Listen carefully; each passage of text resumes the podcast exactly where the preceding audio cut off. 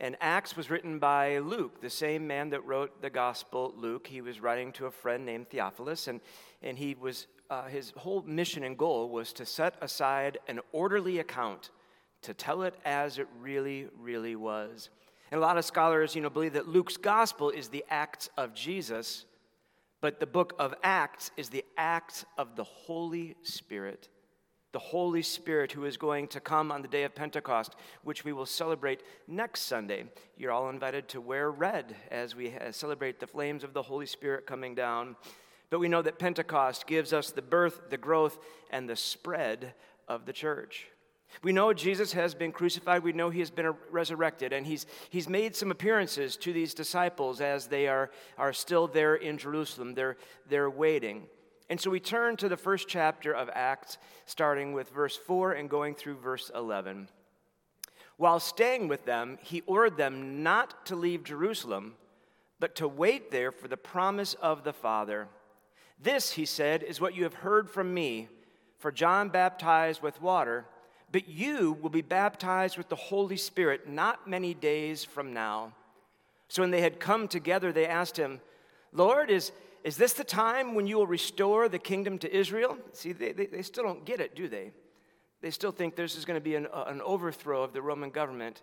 He replied, It is not for you to know the times or periods that the Father has set by his own authority.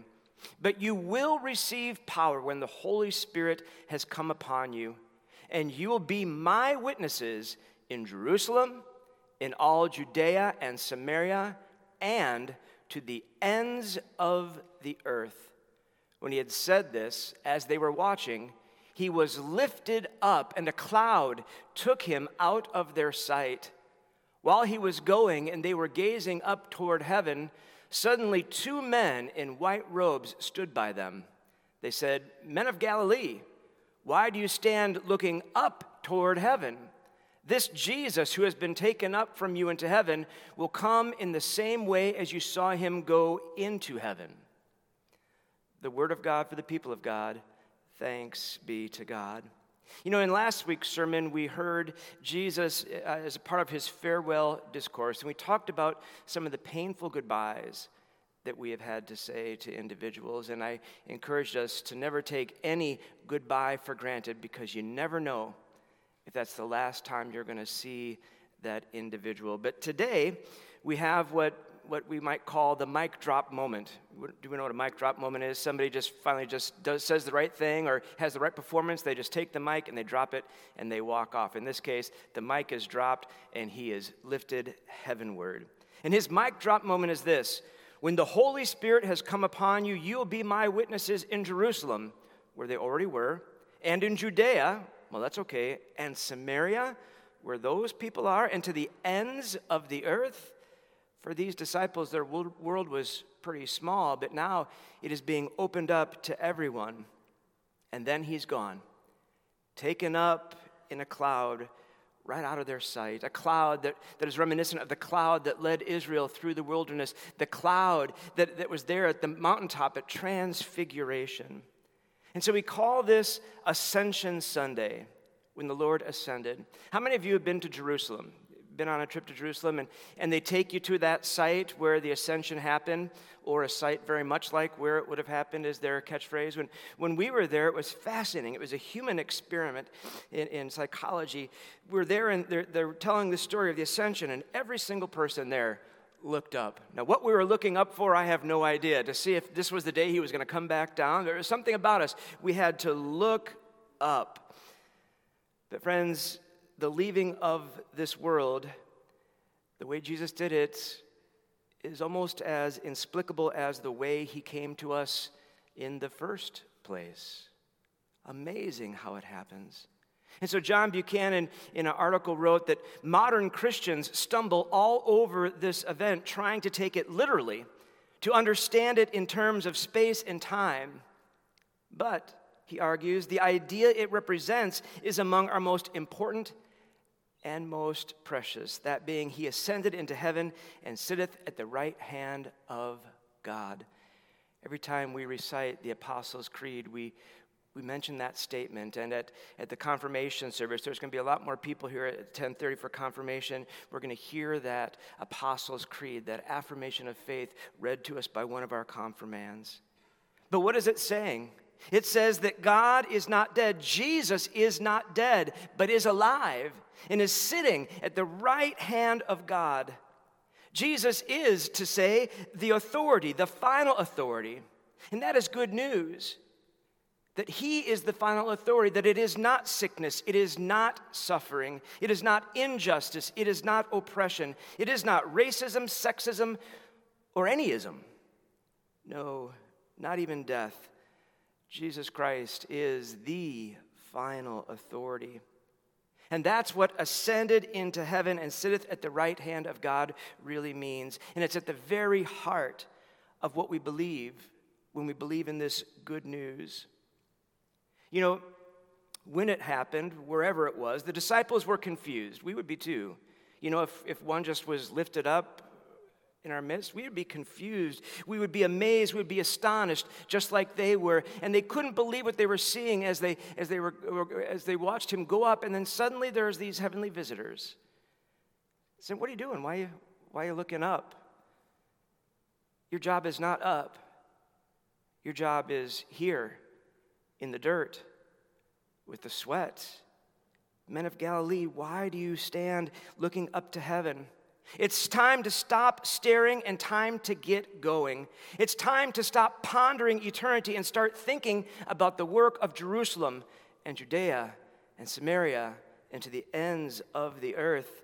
Time to stop whatever you're thinking about withdrawing from the world and recommit yourselves to living fully in the world. And the text continued Then they returned to Jerusalem. They did not go off to pray in a desert. No, they, they stayed right there.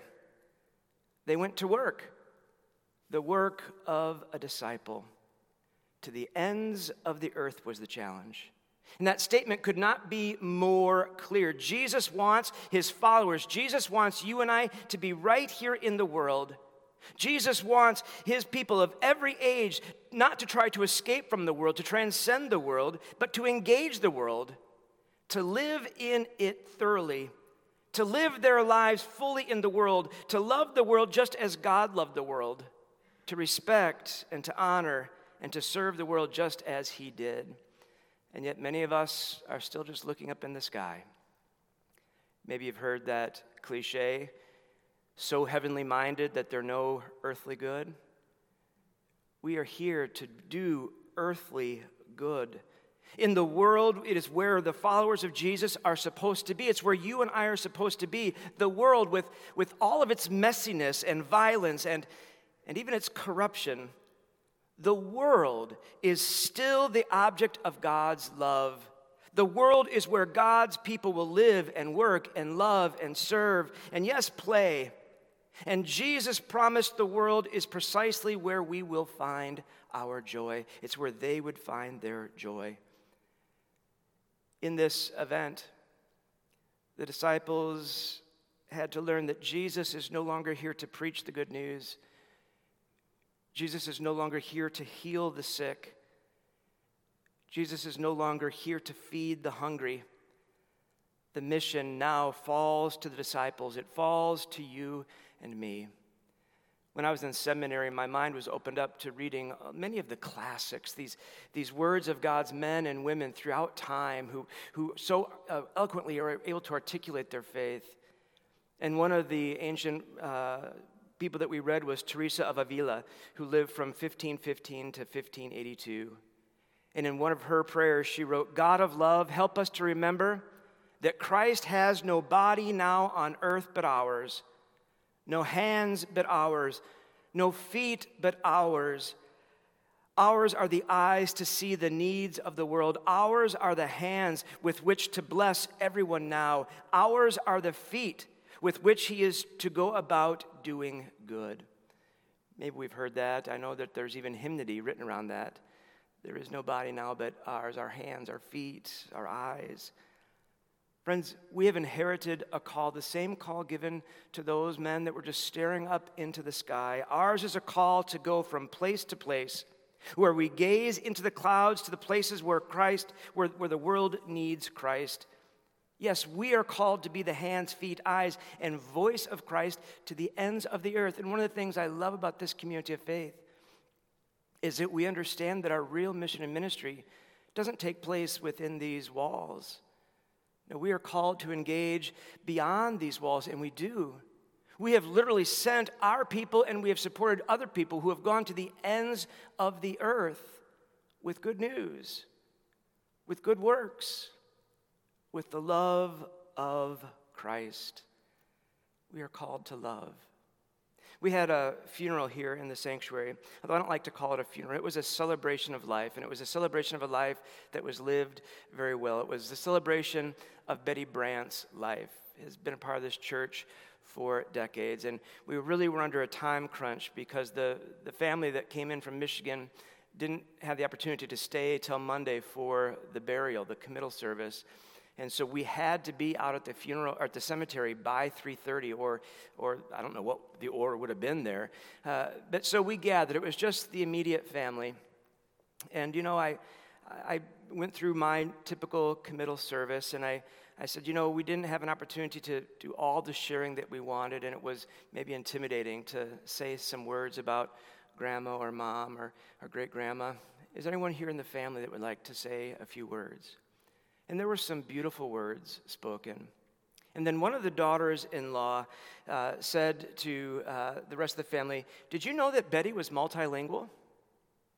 And I was like, I, I, read her obituary. I didn't get any of that. And, and they, the rest of the family just kind of shook their heads. What do you mean Betty was multilingual? She was many things, but I, I didn't know she was multilingual.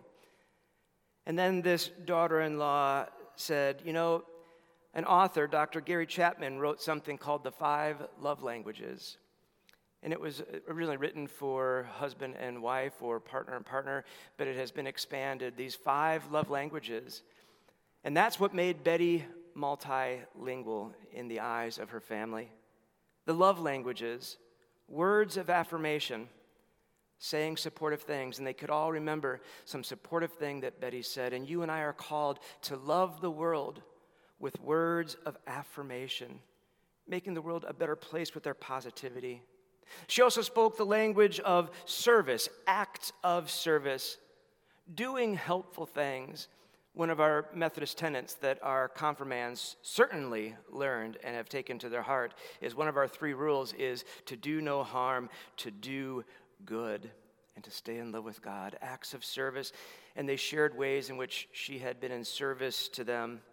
She also spoke the language of gifts, the giving of gifts that tell others that you were thinking about them. And uh, Sue Stanley, I think, stunned the world when she got up and talked about one of the gifts that Betty gave her once she and Tony became engaged. Betty Brandt gave Sue Stanley a teddy just before the marriage. If you don't know who that is, for those of us that do, it was quite a statement. It was quite a story. Betty spoke the language of quality time. And friends, when we love, we're not just supposed to swoop in and throw money or throw food, we're, we're supposed to spend time. Perhaps the greatest gift, the greatest language of love is to spend time with one another. I did a premarital session uh, just yesterday for a couple that's going to be married this summer.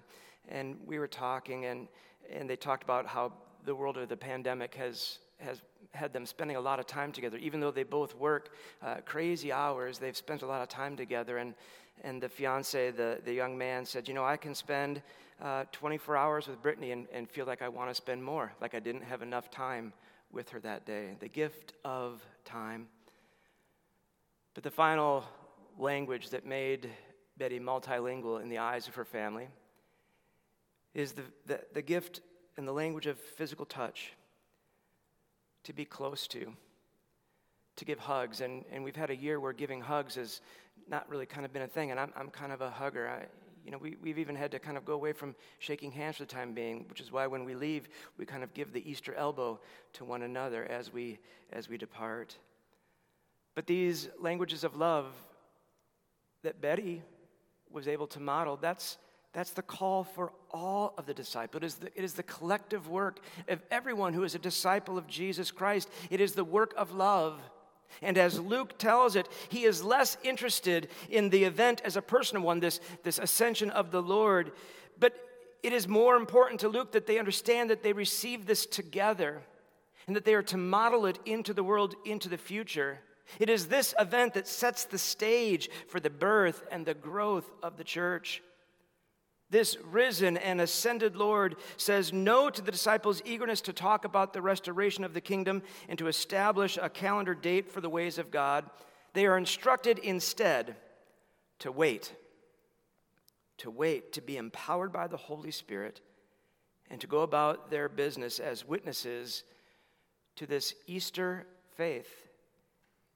Easter faith Every morning is Easter morning from now on. We need to live out as Easter people. But as I mentioned, this is a confirmation Sunday. And confirmation sets the stage for the birth and growth of the church, just as this event did. And, you know, Pastor Andrew, uh, when we were interviewing, when I was interviewing him the first time, he said he just despises that statement the church or the children are the future of the church, and says, no, they are the church now. And so we realize that confirmation is not a finish line, it is something far different.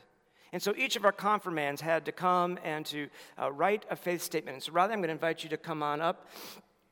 Every, every confirmand was invited to write a faith statement to talk about what their faith means. And I wonder, when you were 14, what kind of a faith statement might have you actually given? And so Riley gave one that was uh, pretty good, and we've asked Riley to share it with us at this service. So, Riley, can you just introduce yourself to this congregation first? Who are you? Where do you live? How'd you get here? Um, hello, I'm Riley. I live on the other side of this wall right here. um, I think I've been here for nine years, pretty sure, or eight. And I've been um, coming to this church almost like every week almost every day. It seems like you're in this building. He is the son of Dan Murphy, who is our building manager. And uh, so, Riley, um, you're going to go off to high school next year. And because you live on the other side of this wall, that means you're going to uh, Whitefish Bay High School. Are you, are you excited about that? Yeah. Yeah. All right. He seemed pretty eager about that. All right. So, Riley, uh, and as Riley is sharing his faith statement, and some of you in my Wednesday uh, small group uh, heard it. I read it to them. I hope that's okay with you since you're going to give it to the whole world right now. Um, but again, what kind of faith statement, what kind of truth would you bring to this exercise? So go ahead, Riley. Okay. Um, so we are supposed to write our faith statement. This is something that I've tried to avoid for some time now, and I can no longer put it off. I can list all the church activities that I have participated in the past nine years since my dad started working here at the United Methodist Church. Wednesday night lives, choirs, musicals, plays, Journey to Bethlehem, rummage sales, pumpkin sales, delivering Advent packets, confirmation classes, the list is long and will continue to grow as I do too. Our faith statement is supposed to be a comment on our journey. For me, I find it hard to sum it up. For me, I've had a good start, but feel that I am not at the end more in the middle. This journey isn't over at the end of my eighth grade of school. My dad says he's still on his journey and still has many questions. I'm guessing that will be the same for me. All I know is for sure that I'm loved by many people at the United Methodist Church, but most importantly, I am loved by God. I know that I'm less than perfect, but I know that God loved me, and that's all that matters. I have some great memories and plan to have many more to come. Thank you very much, Riley. And I hope it's not just the middle, because I hope you're going to have a long life to be able to live that out in faith. Can we just show God our appreciation for work speaking through Riley? You can return to your seat. And so these five young people who are going to be confirmed and brought into membership this day, these, these new church members and confirmands all around the world are the ones to keep the mission and ministry moving forward. Riley said, All I know for sure, and like those disciples who, who really didn't quite get it yet, they, they were watching Jesus depart from them. they really didn't get it. But Riley said, and I'm sure those, those people would agree, all I know for sure is that I'm loved by many people here at the United Methodist Church, but most importantly, I am loved by God. I know that I am less than perfect, but I know that God loves me, and that's all that matters. And so, friends, I want you all to know that God does love you. And that really does matter. It's all that matters. But what matters beyond that is that we are called to respond to that love. Not pie in the sky, but right here in the nitty gritty, doing the faithful work of disciples. May God strengthen us by the power of the Holy Spirit to do just that. Amen.